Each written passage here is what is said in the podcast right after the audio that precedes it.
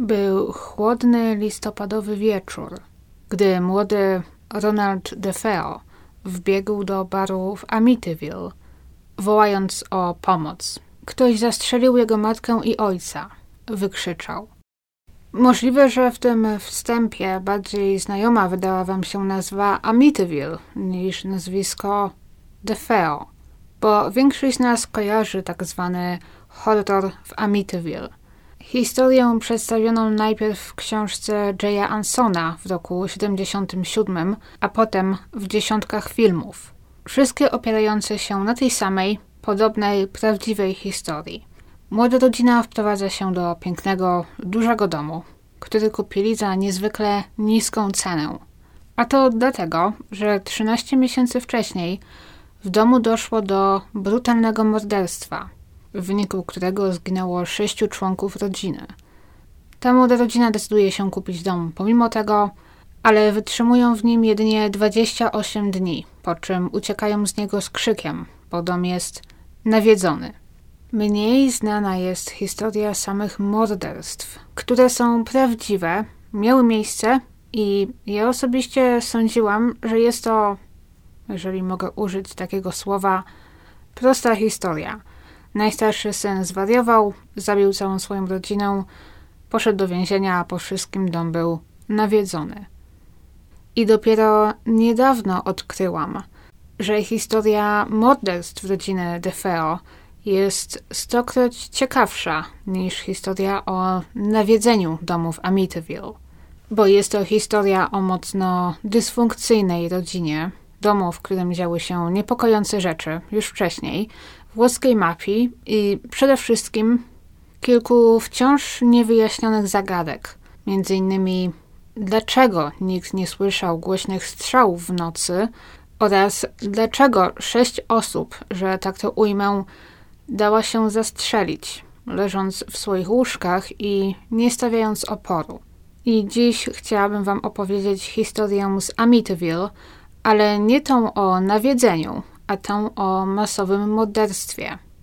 Tą prawdziwą, tą część kryminalną tej historii. A zatem, witajcie ponownie w aneksie.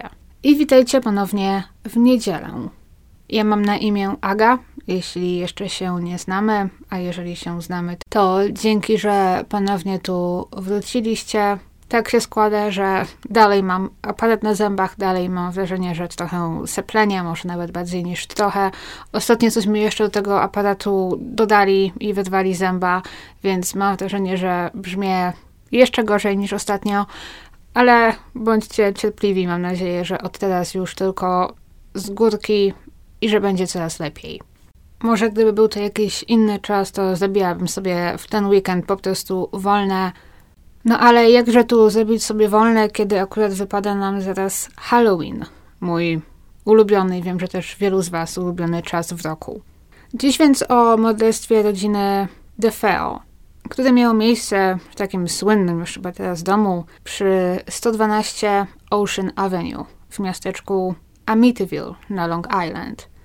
A jutro w ramach takiego specjalnego halloweenowego odcinka wyjdzie taka jakby druga część, opowiadająca historię rodziny Lutz, która wprowadziła się tam po rodzinie DeFeo. I o tym, czy serio w tym domu straszyło, czy może była to taka sprytna, wymyślona historia, aby trochę na tym zarobić.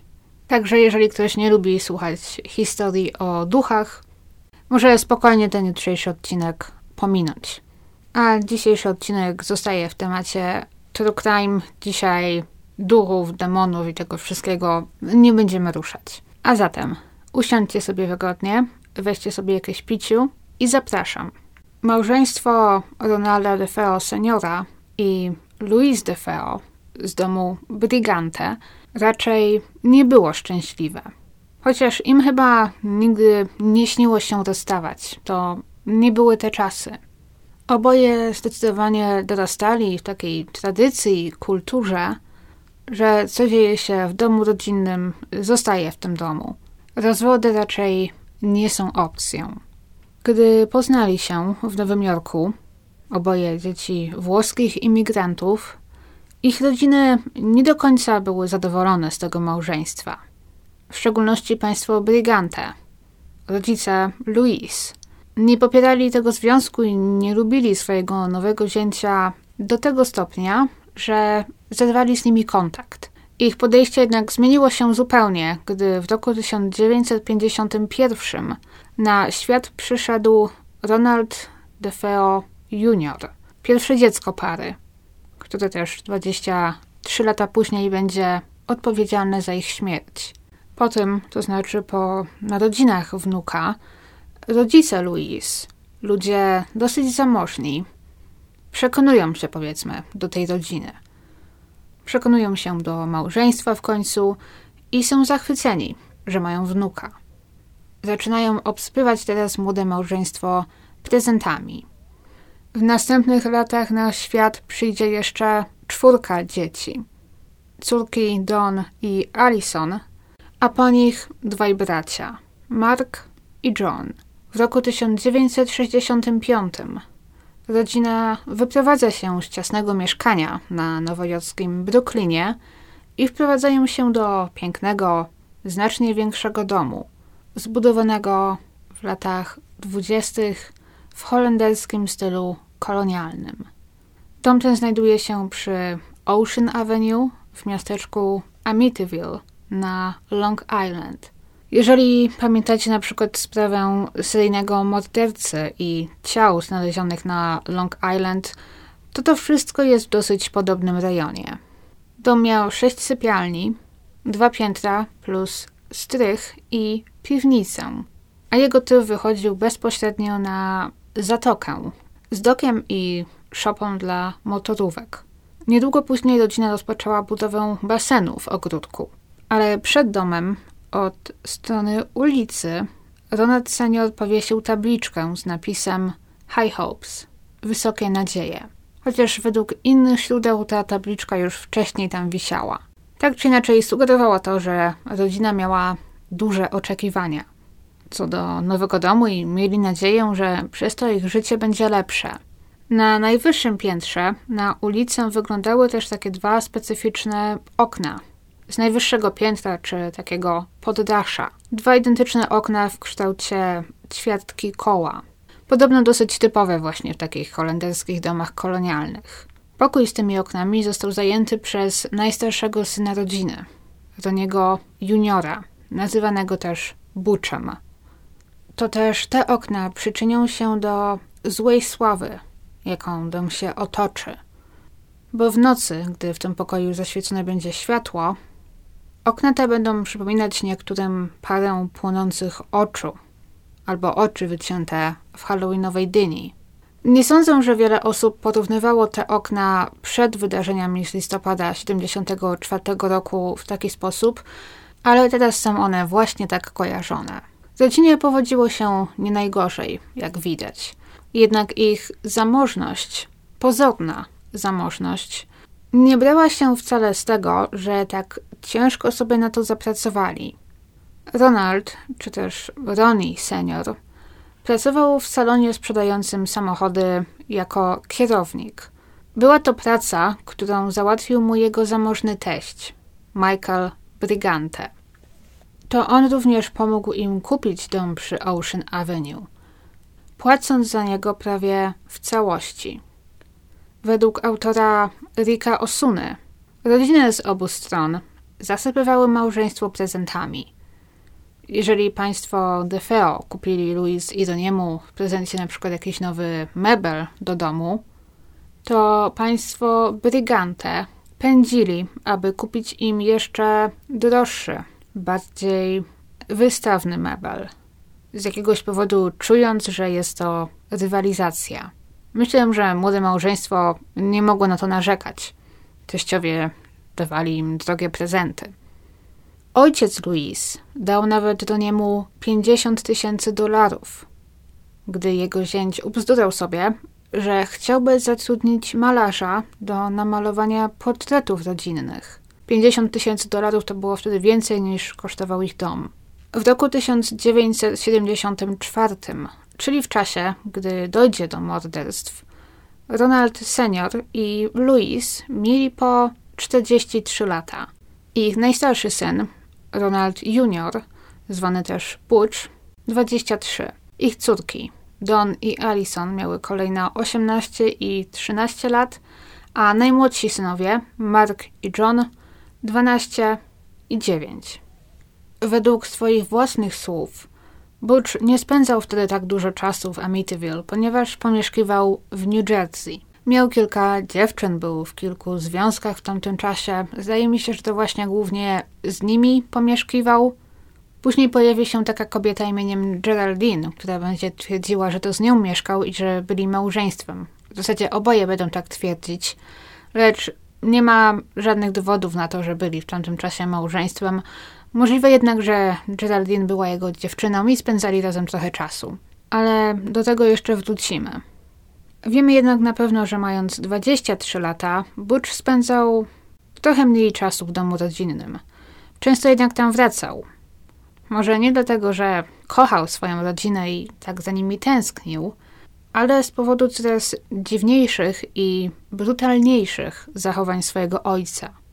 Nie ma chyba ani jednego źródła, które nie przedstawiałoby Roniego DeFeo seniora, zwanego też czasem Big Ronnie, dużym Ronim, jako brutalnego, nieobliczalnego człowieka. I chyba powinnam umieścić tutaj ostrzeżenie, tak zwany trigger warning, bo w ciągu następnych minut będę pokrótce omawiać kwestie przemocy domowej i przemocy w stosunku do dzieci. Gdy jego pierwszy syn miał zaledwie kilka lat, Ronnie był widziany bijący i popychający syna, jeżeli ten czymś go zdenerwował. A Ronnie denerwował się często, z byle powodu. To był m.in. jeden z powodów, dla których rodzice Louise byli przeciwni jej małżeństwu. Miewał wielkie huśtawki nastrojów. Czasem był kochającym, hojnym ojcem, a kilka chwil później wściekał się i bił. Według niektórych relacji najwięcej cierpiał jego najstarszy syn, Butch. Ojciec naśmiewał się z jego nadwagi, gdy był dzieckiem, uważał go za nieudacznika i wymierzał mu dotkliwe kary. To przez to między innymi Butch zaczyna być nastolatkiem sprawiającym problemy. Wynosi z domu to, czego tam doświadcza. Kiepsko się uczy i porzuca edukację dosyć wcześnie. Zaczyna korzystać z łatwo dostępnych wtedy używek, alkoholu, marihuany i twardszych narkotyków, których używał również jako nastolatek, aby schudnąć. Ponieważ innymi jego ojciec, jak i też dzieci w szkole bardzo mu z powodu jego wagi dogryzały, znęcały się nad nim. Kilka razy Butch wpadł w kłopoty. Zostaje przyłapany na mniejszych kradzieżach. Sam zaczyna też miewać wybuchy wściekłości i gniewu, jak jego ojciec. Autor Rick Osuna, który napisał książkę Noc, gdy zginęli DeFeo, przeprowadził szereg wywiadów z Butchem w więzieniu. I opisał nawet w swojej książce taką sytuację, kiedy Ronnie Senior zabrał swojego syna na kilka wizyt do psychologa, aby ten pomógł rozwiązać jego problemy. I usłyszał w odpowiedzi od psychologa, że to on, jego ojciec i jego wątpliwe metody wychowawcze są główną przyczyną problemów z zachowaniem jego syna. Duży Ronnie był podobno wściekły. Chciał pobić psychologa jak ktoś ma czelność mu mówić, że on jako ojciec nie ma prawa bić swoich dzieci. Jego wybuchy przemocy nie omijały też jego żony, która jednak uparcie przy nim trwała. Często ku niezadowoleniu jej rodziców, którzy też często usiłowali ułatwić swojej córce życie. Najbardziej jak to możliwe. To oni więc kupili rodzinie piękny dom w Amityville, dali im pieniądze i pomogli do niemu znaleźć pracę. Mimo, że uważali, że raczej brak mu kompetencji. Prawie wszystko w jego życiu było więc darowizną. Ale Ronnie DeFeo senior zachowywał się, jakby wszystkiego dorobił się sam. Chwalił się na prawo i lewo tym, co miał. Uchodził za głośnego i zarozumiałego. Wiedzieli to też nawet jego rodzice, którzy zdawali się często trzymać stronę Louise. Rocco, ojciec Roniego, podczas swoich wizyt często dawał Louise pokrojemu prezenty lub pieniądze. Trochę tak w ramach zadośćuczynienia za życie z jego synem. Poza tym, Louise jest zwykle opisywana jako kochająca, oddana matka. Poświęcała dzieciom dużo czasu, gotując dla nich, zabierając na wycieczki. Z jednej strony chciała dla nich jak najlepiej. I wszystkie dzieci zdawały się to rozpoznawać i zawsze być po jej stronie. I do niej też przychodzić z problemami. Pod koniec jednak jej najstarszy syn Butch, jak i najstarsza córka, Dawn, zaczęli się trochę przeciwko niej buntować. Butch na przykład miał mieć jej za złe, że co tylko by się nie wydarzyło, Louise zawsze będzie po stronie swojego męża, nawet jeżeli ten bił ją i jej dzieci. Zaczął mieć jej za złe, że nie robiła więcej, aby ich chronić i że nie zostawiła do niego senior na przykład. Po tym, gdy Dawn skończyła 18 lat, zaczęła planować wyniesienie się z domu. Tak samo jak wcześniej jej brat, któż chciałby mieszkać dłużej z taką rodziną. Ale jej ojciec był temu przeciwny. Zdaje się, że Ronnie senior, mimo że znęcał się nad swoimi dziećmi, nie oznaczało to, że chciał się ich pozbyć. Zależało mu na tym, aby trzymać je blisko, a ich chęć wyprowadzenia się z domu traktował wręcz jak obelgę. Mimo, że na zewnątrz dzieci DFO wydawały się zupełnie normalne w szkole i na podwórku, w domu panowało piekło. Sytuacja zaogniła się jeszcze, gdy dwójka najstarszych dzieci podrosła na tyle, aby zacząć coraz głośniej sprzeciwiać się temu, co się dzieje. Mieli też poczucie, że powinni chronić młodsze rodzeństwo. Butch był w szczególności mocno zapatrzony w swoją trzynastoletnią siostrę Alison, która była takim jego oczkiem w głowie. Butch po latach opisał taką sytuację, chociaż też nie ma żadnych dowodów na jego słowa, że przyjechał teraz do domu i zastał swojego ojca w amoku, wściekłego na coś, co Alison zdobiła. Zaczął ciągnąć ją za włosy po schodach, w efekcie czego Alison uderzyła się w głowę i straciła przytomność. Butch musiał zabrać siostrę do szpitala, mówiąc, że dziewczynka spadła ze schodów. Wszyscy zdawali się przestrzegać jednej zasady. To, co dzieje się w domu, w rodzinie, tam też zostaje. Nie mogą skarżyć się na to osobom z zewnątrz. Butchowi zależało na młodszej siostrze Alison, ale nie był aż tak mocno związany z resztą rodzeństwa. Często kłócił się z Don. Rodzina może i trzymała swoje problemy blisko siebie, ale to nie znaczy, że sąsiedzi nie zauważali i nie słyszeli kłótni i walk. Wiele osób było świadkami przemocy do niego wobec żony i dzieci, ponieważ ten też jakoś szczególnie się z tym nie krył. Pod koniec życia Ronnie senior zaczął mieć problemy, które graniczyły trochę z urojeniami. Zaczęło mu się wydawać, że ma nadprzyrodzone moce, że może kontaktować się ze zmarłymi oraz nawet z Bogiem. Mówił, że jest w stanie przewidzieć przyszłość. Mówił o wizjach, jakie miał. Wizjach, w których wielka fala tsunami pochłonęła całe Long Island. Uważał, że powinni się ewakuować. Mówił często do siebie i utrzymywał, że słyszy głosy. Wszyscy w rodzinie DeFeo byli Włochami i tym samym katolikami. Co niedzielę chodzili do kościoła, a dzieci były zapisane do szkoły katolickiej prowadzonej przez zakonnicę. Teraz jednak religijność do niego seniora przybrała zupełnie inny wymiar. Zlecił Buczowi zbudowanie kapliczki przed ich domem, w widocznym miejscu. Miał też masę małych kapliczek i ołtarzyków w domu. Teraz Roni często wychodził przed dom o najdłużniejszych porach dnia i nocy i modlił się na głos, zwracając oczywiście uwagę sąsiadów. W jednej takiej zaobserwowanej sytuacji Roni senior wyleciał pewnej nocy na zewnątrz, w samej bieliźnie i zaczął modlić się przed kapliczką. Zaraz za nim wybiegła jego żona z zakrwawioną twarzą. Ronnie właśnie ją pobił. Louise zaczęła prosić go, aby wrócił do środka, bo robi scenę. Stare powiedzenie, że ktoś modli się pod figurą, a diabła ma za skórą, zdaje się pasować do Roniego DeFeo seniora. Wiem, że Roni padł ofiarą morderstwa, jak i nie może odpowiedzieć na te zarzuty ani się bronić, ale jeżeli chociaż połowa z tych historii o nim jest prawdziwa, Roni DeFeo nie powinien nigdy mieć dzieci i nie powinien był zakładać rodziny w ogóle.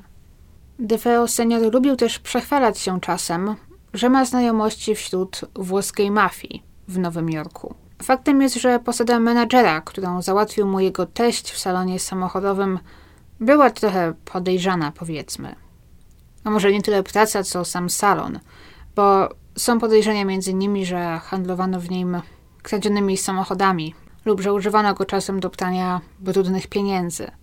Bardziej śmiałe pogłoski mówią o tym, że czasem do sklepu przywożono spore ilości lodu. Po co w salonie sprzedającym samochody lód? Zapytacie. A podobno po to, aby móc przechowywać tam ciała, bo miejsce miało służyć do przechowywania ciał ludzi zabitych przez mafię, zanim te zostaną zabrane dalej i usunięte na dobre. Oczywiście nie sposób powiedzieć po latach, jak było naprawdę. Autor Rick Osuna pisze, że salon samochodowy, który był własnością ojca Louise, Michaela Brigante, był też częściowo własnością lub miał w nim jakieś udziały przyjaciel Michaela, Carlo Gambino. Ci, których interesuje historia włoskiej mafii w Nowym Jorku, mogą rozpoznać to nazwisko, ponieważ Gambino to jedna z tak zwanych pięciu rodzin, pięciu wpływowych nowojorskich rodzin kontrolujących zorganizowaną przestępczość w Nowym Jorku.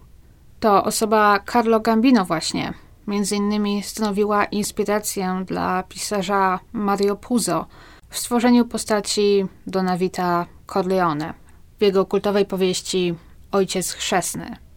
Rodzina Brigante więc, teściowie Roniego seniora, zdawali się mieć może jakieś znajomości właśnie pośród włoskiej mafii. Ale jak poważne to było, ani jak daleko sięgało, ciężko powiedzieć.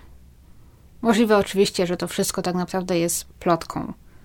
Mało kto też sądzi, że ktokolwiek zaufałby Roniemu DeFeo w jakichkolwiek bardziej powiedzmy poważnych, mafijnych sprawach, bo ten był zwyczajnie zbyt wybuchowy, nieobliczalny.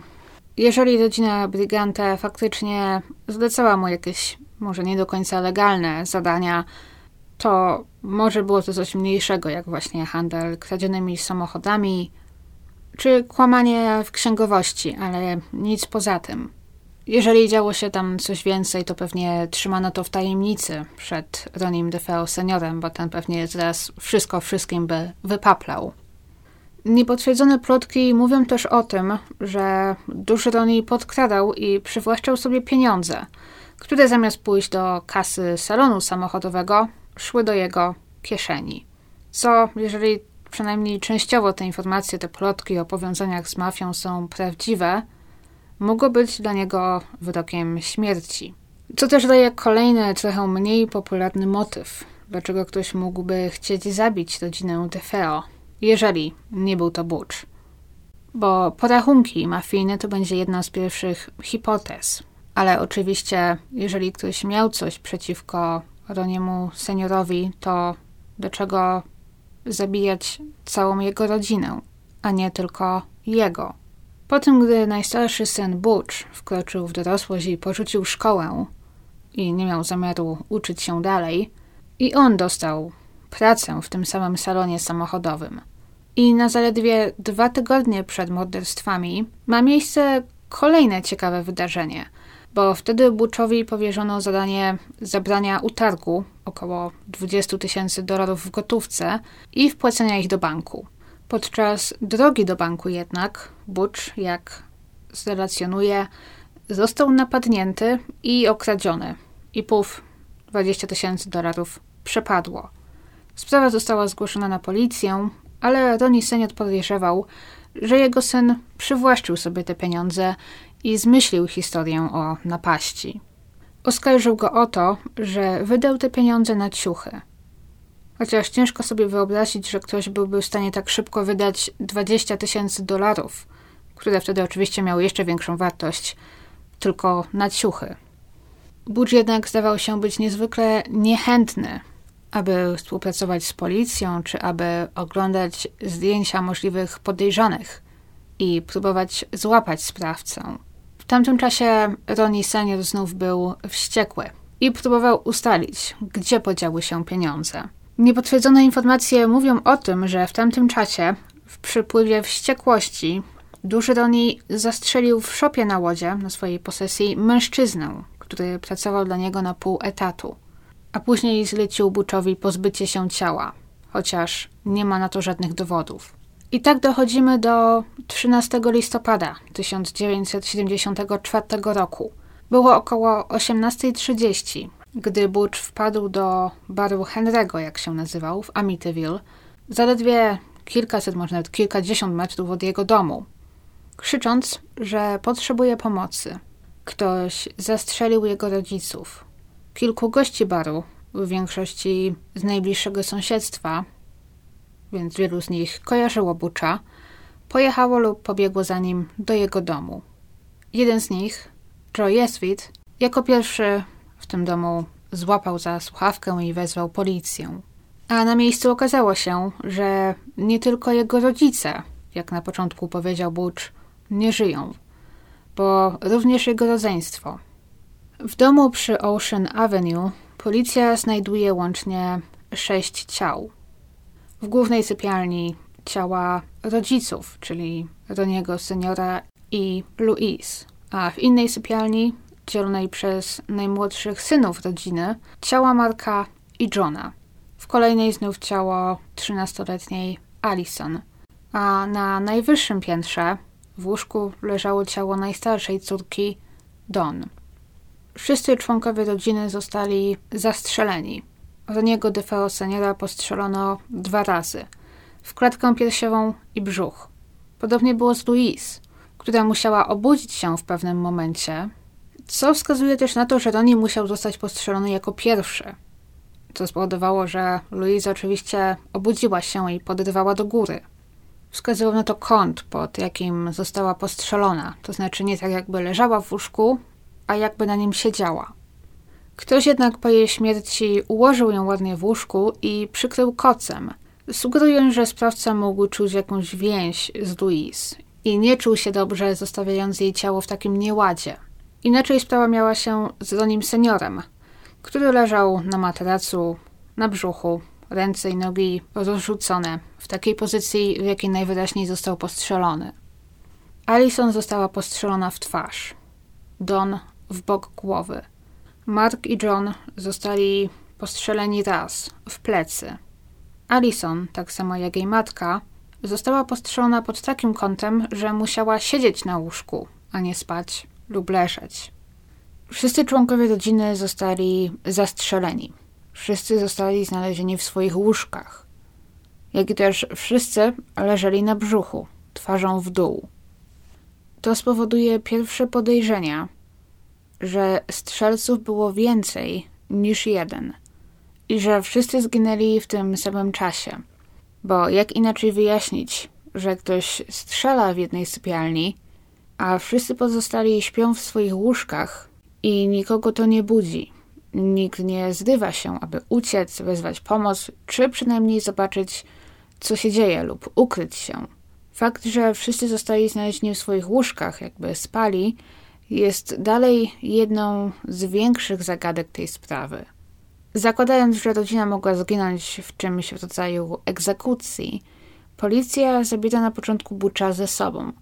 Ale nie ponieważ, jak oni przynajmniej powiedzą, są w stosunku do niego jakoś podejrzenia od początku.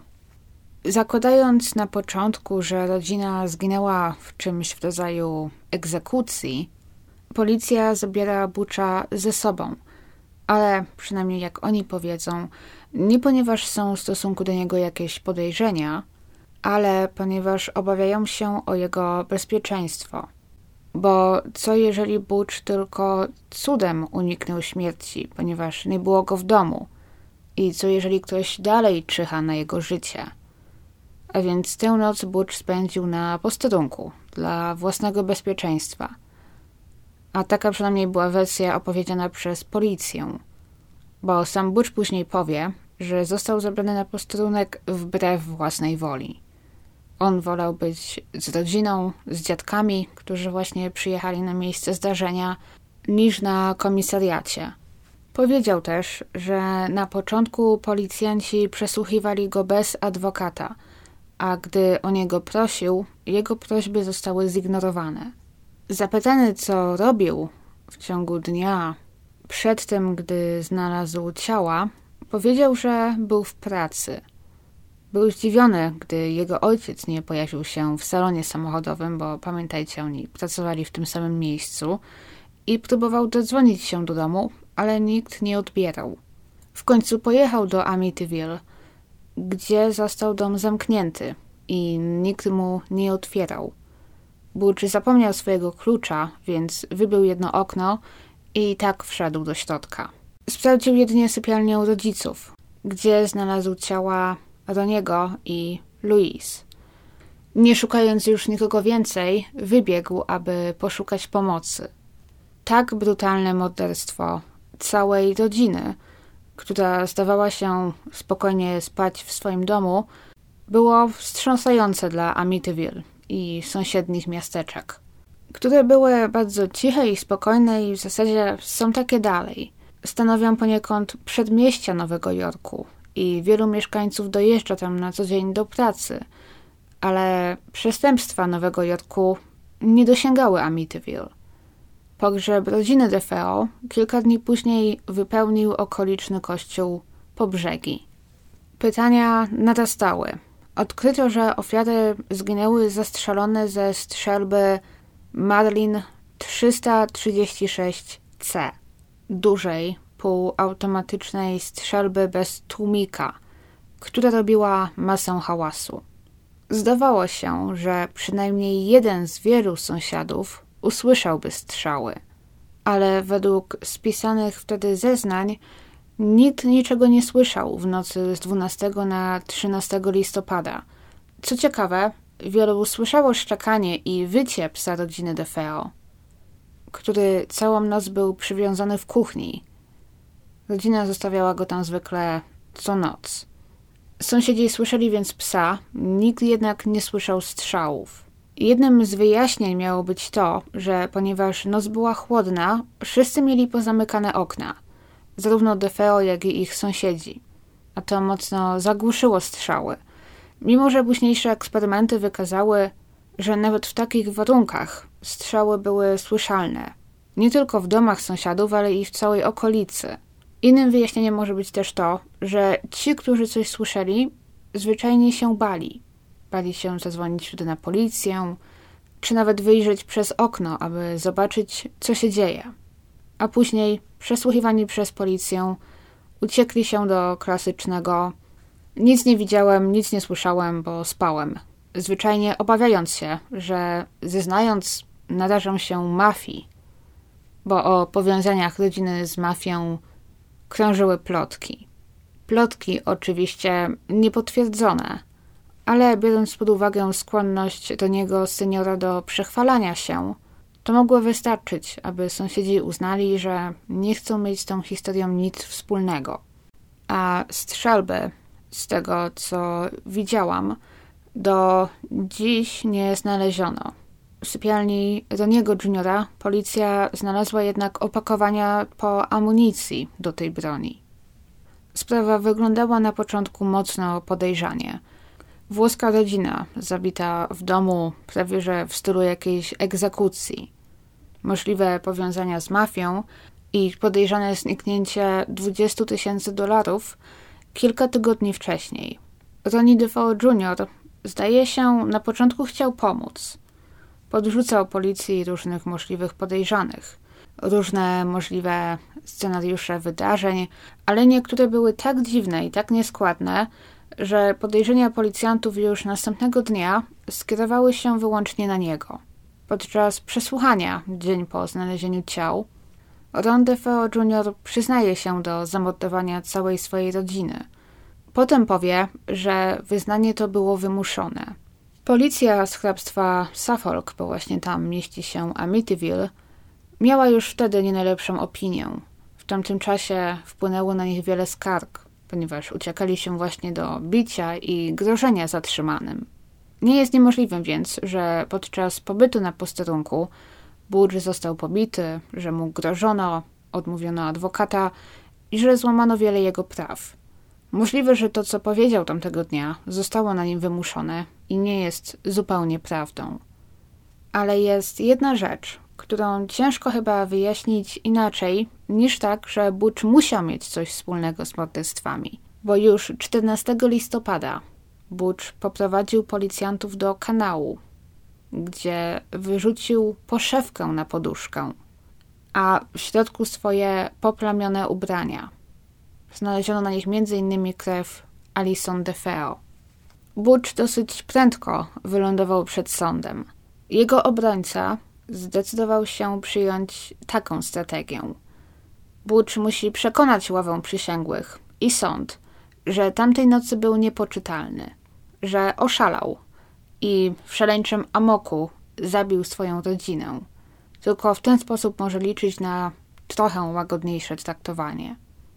W czasie procesu młody DeFeo zachował niewzduszoną postawę. Ciężko było odczytać, co myśli i co czuje. Powołany do zeznawania jednak, przyznał, że zastrzelił całą swoją rodzinę. Odtruł ich wcześniej, przez co mocno spali. Dlatego też nikt nie wstał, słysząc strzały. Do kolacji dodał wszystkim środki znane jako barbiturany. Jest to środek nasenny, stosowany też czasem jako lek na padaczkę, znany najlepiej pod marką Luminal. Obecnie jest stosowany dosyć rzadko z powodu wielu wad i łatwego uzależniania, ale bardzo powszechny w latach 70. Było więc możliwe, że Butch wtedy miał do niego dostęp. A następnie zastrzelił wszystkich w swoich łóżkach. Autopsja nie potrafiła oszacować, kiedy dokładnie ofiary zginęły, ale na podstawie zeznań sąsiadów, którzy słyszeli szczekającego psa, założono, że było to pomiędzy godziną trzecią a trzecią piętnaście nad ranem. Następnie Butch umył się, spakował swoje zakrwawione ubrania i wcześniej rano wyruszył do pracy. Po drodze wyrzucił poszewkę i strzelbę do kanału. Strzelba jednak nie została do dziś znaleziona. Zapomniał wyrzucić jednego opakowania po amunicji do swojej broni, którą miał w sypialni. W pracy pojawił się wyjątkowo wcześnie, co też swoją drogą nie zdarzało się często i było może odstępstwem od normy, ponieważ Butch, jako wnuk właściciela, przychodził sobie do pracy, o której chciał, kiedy chciał i nikt nie mógł mu nic zrobić. Tym razem pojawił się z samego rana. Miał nagło zdziwić się, że jego ojciec nie przyszedł do pracy i próbował dozwonić się do domu. Po pracy zahaczył o pub, do którego często chadzał. Tam zdołał zagadać do kilku znajomych, mówiąc, że nie może skontaktować się z nikim w domu. W końcu po osiemnastej pojechał na Ocean Avenue, aby w cudzysłowie odkryć swoją martwą rodzinę. Ława przysięgłych nie mogła więc wydać innego wyroku niż winny. Przynajmniej fragmenty tej historii nie są jednak prawdą. Butch miał powiedzieć policji, że odtruł swoją rodzinę. Podał im środki nasenne i w ten sposób z łatwością wszystkich zastrzelił. Ale przeprowadzona autopsja i raport toksykologiczny nie wykrył w organizmach ofiar żadnych substancji. Szukano w szczególności barbituranów, jak i innych leków i narkotyków. Niczego nie znaleziono. Nikt w rodzinie nie został więc odtruty. Co więc dokładnie się stało? Na przestrzeni lat Butch opowiedział kolejne wersje tego, co się wydarzyło. W jednej wersji miał siedzieć całą noc w piwnicy i oglądać film, gdy nagle pojawiła się nad nim kobieta w kapturze i o czarnych dłoniach, która podała mu strzelbę i nakazała wszystkich zabić. Według kolejnej wersji miał siedzieć w piwnicy i usłyszeć, jak jego rodzina na górze spiskuje przeciwko niemu i planuje go zabić. Coś, co w zasadzie mogło mieć miejsce, to znaczy nie naprawdę, ale mogło mu się wydawać, że coś takiego słyszy.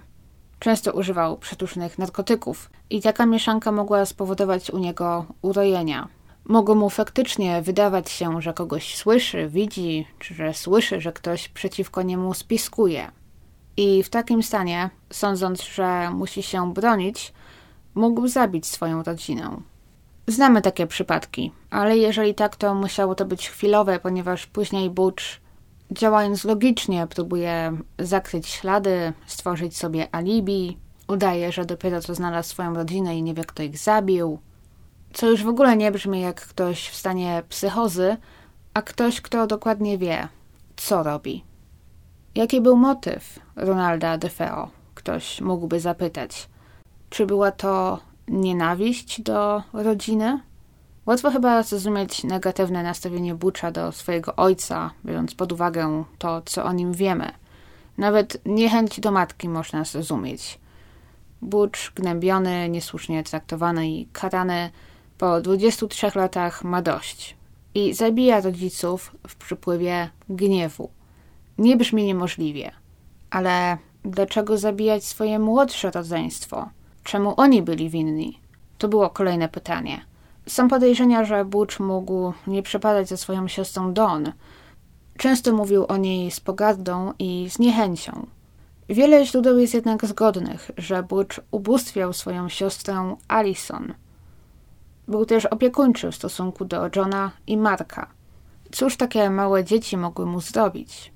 Innym motywem, który sugerowano, były pieniądze – Rodzice Rona mieli wykupioną polisę na życie. Po ich odejściu Butch otrzymałby 200 tysięcy dolarów. Podobno dosyć prędko po morderstwach zaczął wykonywać telefony, aby dowiedzieć się, jak może rozpocząć proces wypłaty pieniędzy. Do tego dochodzi jeszcze to 20 tysięcy dolarów, które wcześniej zniknęło i o zebranie których Butch był podejrzewany przez swojego ojca. Powiedziałam wcześniej, że wersji wydarzeń tamtej nocy, które Butch opowiedział na przestrzeni lat, było niemało. Jest też taka, którą Butch opowiedział w roku 2000. Opowiedział ją autorowi wspomnianej wcześniej książki o tytule Noc, gdy zginęli DeFeo. W tej książce jest dużo wywiadów przeprowadzonych z Butchem, jak i z jego rzekomo żoną Geraldine, która nagle wyskoczyła wtedy jak Filip z Konopi mimo że nie ma żadnych dowodów na to, że naprawdę była żoną Bucza w momencie, gdy doszło do morderstw. Ale zdaje się wiedzieć o nich dosyć sporo, więc możliwe, że znała Bucza w tamtym czasie lub była jego dziewczyną. Natomiast możliwe, że nie można wrzucać wszystkiego, co Butch powiedział w roku 2000 gdzieś tam między bajki, bo niektóre z podanych przez niego informacji są zgodne z faktami i zabezpieczonymi dowodami do pewnego stopnia. W dużym skrócie tę historię można opowiedzieć tak. Butch miał tamtego wieczoru być w swoim mieszkaniu w New Jersey, bo tam wtedy pomieszkiwał, ale po telefonie od matki wsiadł w samochód i pojechał do Amityville, bo w domu wybuchła awantura. Dawn, która marzyła o tym, aby wyprowadzić się z domu, wdała się w kłótnię z ojcem i zaatakowała go z nożem w ręku. Gdy Butch dojechał do domu, zdążyło tam już rozpętać się pandemonium. Ronnie senior pobił swoje dzieci i żonę i wszyscy kłócili się i skakali sobie do gardeł. Najmłodsze dzieci pochowały się w sypialniach. Jest kilka mniejszych rzeczy, które faktycznie zdają się pasować. Butch opisuje na przykład ze szczegółami kłótnię i co się dzieje. I mówi, że w którymś momencie jego mama, ni stąd, ni zowąd, idzie do kuchni jeść lody. I faktycznie, policyjne zdjęcia pokazują dwie miski po lodach, więc coś w tym jest. Butch staje się więc dospywać prawdy do każdej swojej historii. Po północy kłótnia uspokaja się. Według tej wersji w czasie kłótni dzwoni szkolny przyjaciel Butcha, Bobby Kelski. Słysząc, że dzieje się coś niedobrego, Bobby decyduje się przyjechać do ich domu. Wtedy kłótnia jednak już ustała. Bobby i Butch schodzą na dół do piwnicy, gdzie grają w bilarda. Po jakimś czasie dołącza do nich kolejny znajomi, OG DiGenero. Później pojawia się również Dawn, która zaczyna naciskać na Butcha. Mówi, że ich rodzice zwariowali i że niszczą im życie. Zasługują na to, aby ich zabić. Następnie ma miejsce właśnie to. Wszyscy idą do sypialni państwa DFO i Butch i Don strzelają do rodziców. Następnie Don ma zabrać najmłodsze rodzeństwo do swoich dziadków. Planują upozorować to na włamanie, w wyniku którego ich rodzice zginęli. W wyniku tych wypadków przyjaciel Butcha, Bobby, wpada w panikę i wybiega z domu. Wsiada w swój samochód i odjeżdża. Butch wybiega za nim, próbując go złapać i znika z domu na kilka godzin. Gdy w końcu wraca, odkrywa, że Don jest wciąż w domu, a ich młodsze rodzeństwo nie żyje. Don zastrzeliła swoją siostrę i dwóch braci, ponieważ doszła do wniosku, że dzieci opowiedzą, co się stało i że są niewygodnymi świadkami. Zastrzeliła młodsze rodzeństwo w ich sypialniach. Odkrywszy, co się stało, teraz Butch zastrzelił Don w jej sypialni, tym samym pozostając jedynym żyjącym członkiem rodziny. Ta wersja czyni go postacią trochę bardziej tragiczną. Rick Osuna próbował nawiązać kontakt z Bobim i Ojim, przyjaciółmi Roniego, aby otrzymać ich komentarz, ale obaj mężczyźni odmówili. Nie wiem, czy komukolwiek później udało się ich odnaleźć. Warto też wspomnieć, że jest jeden dowód, który może wskazywać na to, że w tej historii jest ziarno prawdy. Na ubraniu Dawn znaleziono niespalony proch strzelniczy. W wielkim skrócie taki proch można znaleźć na ubraniu osoby, która strzelała z broni. Co sugeruje, że może faktycznie Dawn tamtej nocy oddała strzały. Ale przeczytałam też, że czasem taki proch można znaleźć na ciele osoby postrzelonej, więc w sumie dalej nie wiemy za wiele. Ciekawym jest jednak to, że tylko na ubraniu Don ten proch znaleziono. Jednak w tej wersji też Butch opowiada o tym, że jego ojciec w czasie kłótni pobił żonę i dzieci. Wspomina, że na twarzy matki widział obrażenia między innymi, ale nie widziałam niczego w informacjach z oględzin zwłok, że ślady pobicia faktycznie zauważono. Należy też podkreślić, że z tą historią Butch wyszedł, gdy pod koniec ubiegłego stulecia mógł po raz pierwszy starać się o zwolnienie warunkowe. A ta historia częściowo zdejmowała z niego ciężar winy. To nie on zabił najmłodsze rodzeństwo, to nie on zabił najmłodsze rodzeństwo, a jego siostra teraz. Mimo tego wszystkie jego wnioski o warunkowe zwolnienia do końca były odrzucane. Butch zmarł w więzieniu niedawno, bo w ubiegłym roku, mając 69 lat, a razem z nim odeszła też szansa na ostateczne zrozumienie i wyjaśnienie, co stało się przy Ocean Avenue tamtej listopadowej nocy. Nie ma wątpliwości, że Ronnie Defoe Jr. był jakoś zamieszany w śmierć swojej rodziny, ale jego motyw dalej nie jest do końca jasny. Nienawiść do rodziców ok. Chęć zabrania polisy na życie również ok. Nie wyjaśnia to jednak, dlaczego w tak brutalny sposób zamordował swoje zupełnie niewinne rodzeństwo. Wciąż też nie wiadomo, co stało się z bronią, z której ofiary zginęły, i gdzie rzeczywiście możemy założyć, że jest jakieś wyjaśnienie, dlaczego nikt tam tej nocy nie słyszał strzałów, albo przynajmniej nie chciał przyznać, że je słyszał. Tak zagadka Dlaczego wszyscy zdają się być zastrzeleni w swoich łóżkach, bez żadnych oznak, że próbowali uciekać, wezwać pomoc, to dalej jest zagadką. Jedynym wyjaśnieniem, jakie przychodzi mi do głowy, jest to, że Butch najpierw zastrzelił swoich rodziców, co mógł zrobić dosyć szybko, i tym samym wyeliminował dorosłych i tych, którzy sprawiali największe zagrożenie. A jeżeli historie o tym, że w domu dochodziło do kłótni i do przemocy są prawdziwe, możliwe, że jego rodzeństwo, słysząc, co się dzieje, zwyczajnie bało się wyjść ze swoich pokoi. Pewnie nie spodziewali się, że to ich brat chodzi i do wszystkich strzela. Może raczej, że to kolejny napad szału ich ojca i że lepiej go przeczekać. Butch samo powiedział, że w czasie kłótni najmłodsze rodzeństwo często chowało się w swoich pokojach. Tak mogło być i teraz. Chowali się i może udawali, że śpią.